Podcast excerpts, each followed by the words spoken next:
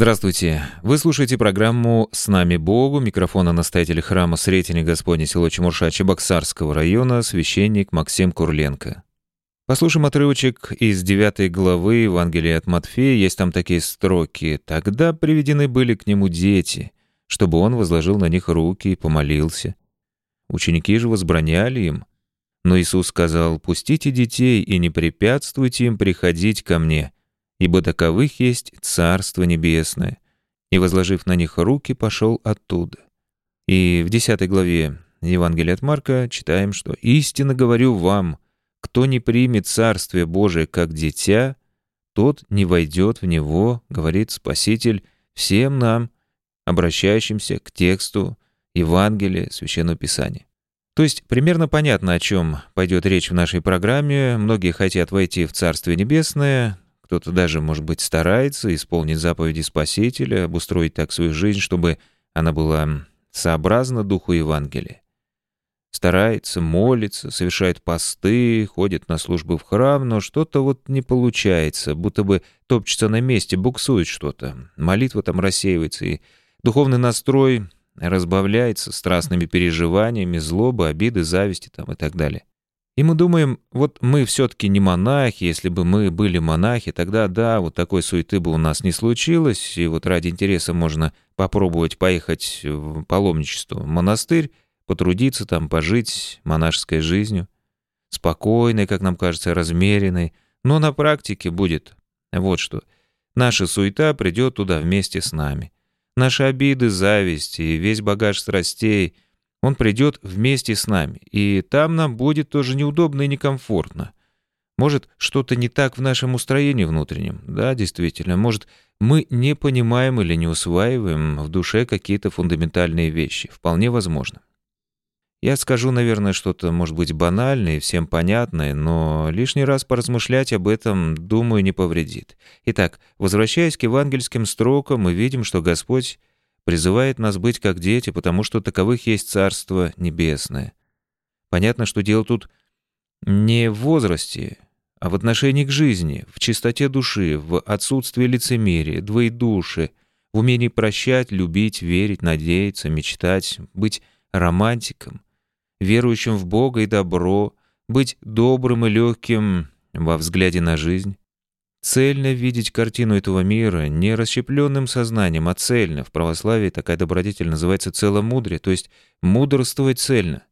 В сознании детей мир видится как сказка, значит, там есть место чудесам. Ребенок воспринимает мир не рассудочно, не аналитически, а всем своим существом без остатка. Мир раскрывается у него во всех измерениях, у него и звери могут говорить, и деревья страдать, солнце радоваться и улыбаться. Какая-нибудь коробочка может стать автомобилем, а взрослый начинает все больше и больше понимать и меньше и меньше воспринимать. Взрослый знает все обо всем, но уже ни с чем не имеет настоящего общения. Проблема взрослого мира — это попытка закрепиться в своей самости и своим «я» мерить и взвешивать. Свое «я» может стать мерой всех вещей. Построить комфорт своего «я» в рамках земного и удобного. И при этом не забыть о романтике вечности. Получается попытка усидеть на двух стульях. Бог нам говорит, что так не, не бывает. Не выйдет ничего из этого. Нам надо выбрать что-то одно, как сказано в Писании, что невозможно служить двум господам. Ибо или одного будет ненавидеть, а другого любить, или одному станет усердствовать, а другому не родить. Не можете служить Богу и Мамоне. Мамоне — это языческий бог богатства.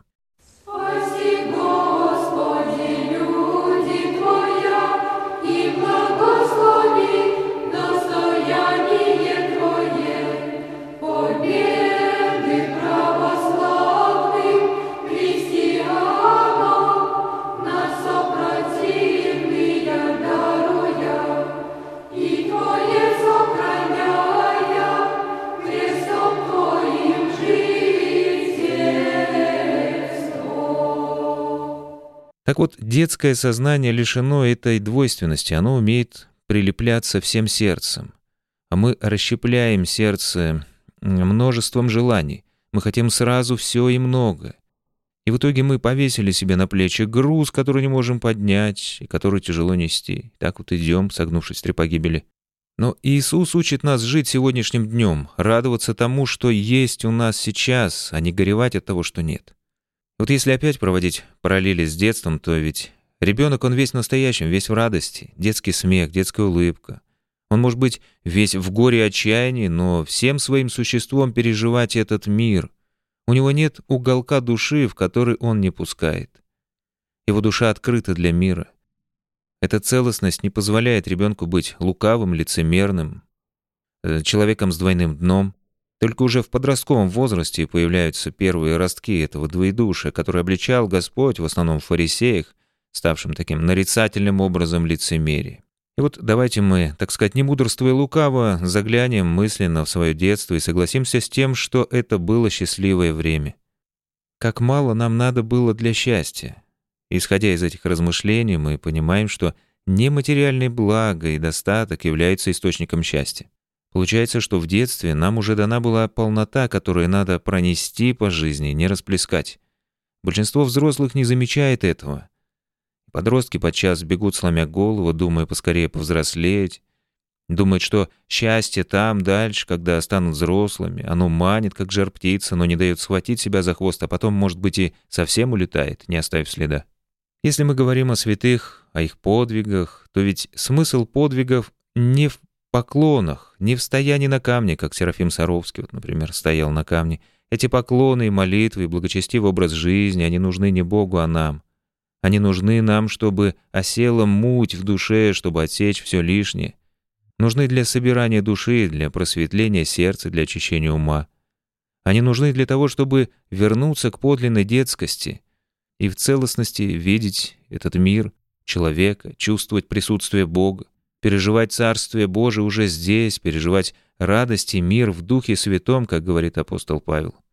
Именно такое переживание детского сердца, облеченного в духовную мудрость, являет плоды святости. Вспомним того же Серафима Саровского, который был в этой духовной радости. Мир вокруг, животные, люди виделись им в ореоле этой радости. Ведь он не для красного словца говорил, что «Христос воскресе, радость моя». Ему было радостно, и он делился этой радостью от избытка.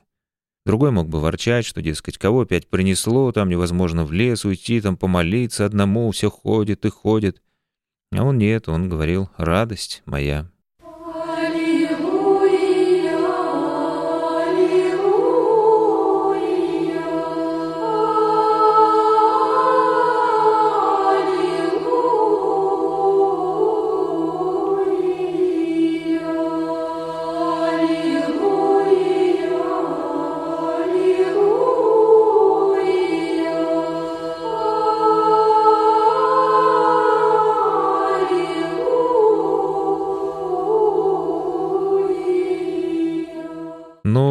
Котором мы живем, его ценности, ориентиры, устремления, сложившиеся устои, мировоззрение лишены этой духовной радости. Дух не соединяется с Богом, погружается в материю и пытается все взять от материи, пытается взять то, что она никогда не может ему дать, у нее этого нет. И вместо детской радости человек становится все более серьезным, появляется мрачность, недовольство, ропот, зависть. В душе поселяется грусть, уныние, душа помнит эту легкость, эту радость, но она не может ее найти. От этого злоба и суррогатная радость. Детская в таком сознании уже воспринимается как что-то наивное, может быть, недоразвито такое вот. Э, ему отводится роль некого атовизма, на который закостенел у своей гордости человек, он взирает с высоты своего положения, с неким снисхождением. В общем, детский, добрый, радостный взгляд на мир остается за скобками, Зачем, дескать, жить с открытым сердцем, ведь кто-то может уязвить, надо одеть на себя броню? Зачем любить ближнего, того, кто рядом? Ведь ближний несовершенен. Лучше любить мечту, любить дальнего. Об этом, кстати, писал ненавистник христианства Ницше, что любовь к ближнему мы заменим любовью к дальнему. Дальний — это никто, это тот, кого ты не видишь, это какой-то собирательный образ, несуществующий в реальности человек. А любить — это значит открывать свою душу для того, кого ты любишь, это значит дарить свою любовь конкретному человеку, а не отвлеченной идее или, может быть, придуманному образу. Это личный опыт переживания любви, а не его суррогат. Только такая любовь спасет мир, Только такая бескорыстная, открытая детская любовь, она наполнена присутствием Творца. Об этой детской любви мы призваны задуматься, когда заходим в храм и видим икону, образ Богородицы с ребенком на руках. Это еще одно напоминание о святости детства.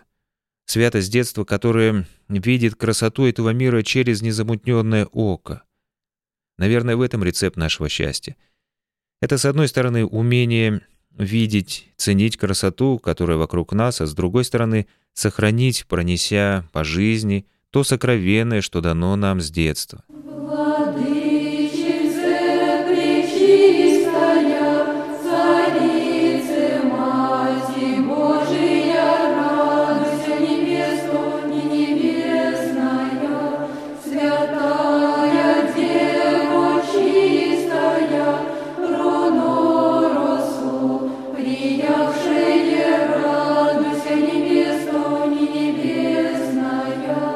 Есть такая притча. Некий купец отправил своего сына к самому главному мудрецу за секретом счастья.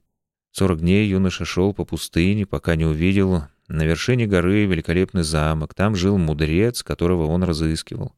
Против ожиданий замок вовсе не походил на уединенную обитель праведника. Был полон народа, сновали, предлагая свой товар торговцы. По углам разговаривали люди, маленький оркестр выводил нежную мелодию а посредине зала был накрыт стол, уставленный самыми роскошными, изысканными явствами, какие только можно было сыскать в этом краю. Мудрец обходил своих гостей, юноше пришлось ожидать своей очереди два часа. Наконец, мудрец выслушал, зачем тот пришел к нему и сказал, что сейчас у него нет времени объяснять секрет счастья. Пусть пока юноша походит по замку и вернется в этот зал через два часа. «И вот еще какая у меня просьба к тебе», — сказал он, протягивая юноше чайную ложку с двумя каплями масла. «Возьми с собой эту ложечку и смотри, не разлей масло». Юноша не сводил глаз с ложечки и стал подниматься и спускаться по дворцовым лестницам. Два часа спустя предстал перед мудрецом. «Ну», — молвил тот, — «понравились ли тебе персидские ковры в столовом зале, сад, который искуснейшие мастера разбивали целых десять лет?» Старинные фолианты, пергаменты в моей библиотеке. Престижный юноша признался, что не видел ничего, ибо все внимание его было приковано к тем каплям масла, что доверил ему хозяин. «Ступай назад и осмотри все чудеса в моем доме», — сказал мудрец. «Нельзя доверять человеку, пока не узнаешь, где и как он живет». Юноша взял ложечку и снова двинулся по переходам замка. На этот раз он был не так скован и разглядывал редкости и диковины, все произведения искусства, украшавшие комнаты. Он осмотрел сады, окружающий замок горы, оценил прелесть цветов и искусное расположение картин и статуй. Вернувшись к мудрецу, он подробно перечислил все, что видел. «А где же те две капли масла, которые я просил донести и не пролив?» — спросил мудрец. И тут юноша увидел, что пролил их. «Вот это единственный совет, который я могу тебе дать», — сказал ему мудрейший из мудрых. «Секрет счастья в том, чтобы видеть все, чем чуден и славен мир, и никогда при этом не забывать о двух каплях масла в чайной ложке. И вот сколько сил направлено на то, чтобы похитить наше сокровенное или подталкивать к тому, чтобы мы в беготне сами расплескали его». Еще и размышляя над словами Христа, не препятствуйте детям приходить ко мне, ибо таковых есть Царство Небесное — Конечно, подумаем об ответственности родителей в деле воспитания. В деле духовного воспитания. Слово «воспитание» происходит от слова «питать». Даете ли вы возможность детям питаться духовным? Приходите ли вы с ними в храм, причащаете ли детей? Это, конечно, я говорю прежде всего верующим крещенным родителям, которые сами желали, чтобы их дети в раннем возрасте были крещены. И мы должны помнить, что если мы духовно рождены крещением в церкви, то там же духовно мы призваны питаться. А что является главной духовной пищей для православных христиан, это причастие тела и крови Господа нашего Иисуса Христа. На этом наша программа подошла к своему завершению. Микрофона был настоятель храма Сретения Господня, село Чемурша Чебоксарского района, священник Максим Курленко. До свидания, до скорых встреч.